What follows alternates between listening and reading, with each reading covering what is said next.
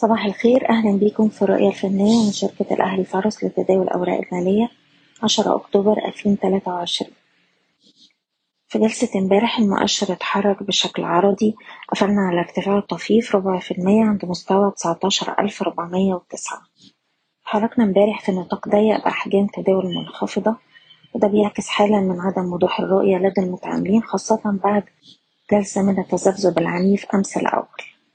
بنركز دلوقتي على مستوى الدعم تسعتاشر ألف ومية وطول ما إحنا محافظين على المستوى ده شايفين إن في إمكانية إن إحنا نشوف محاولات ارتداد وفي الحالة دي بنواجه مستوى المقاومة تسعتاشر ألف تمنمية خمسة وسبعين.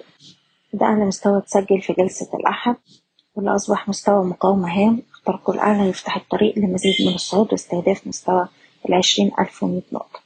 على الأجل القصير بننصح بالاستفادة من محاولات الارتداد لتخفيض المراكز على مستويات سعرية أفضل وبالنسبة للأسهم نبدأ بالسي أي بي بيتحرك ما بين تسعة وخمسين ونص والواحد وستين جنيه. اختراق الواحد وستين بيفتح له الطريق لاتنين وستين.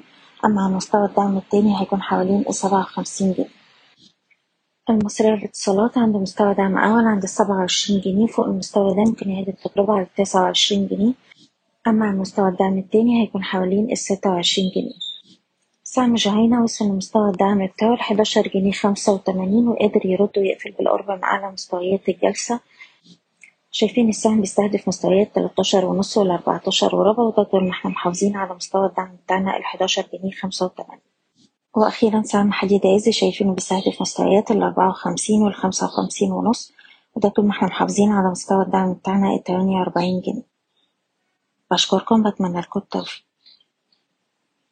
إيضاح الشركة غير مسؤولة عن أي قرارات استثمارية يتم اتخاذها بناء على هذا التسجيل.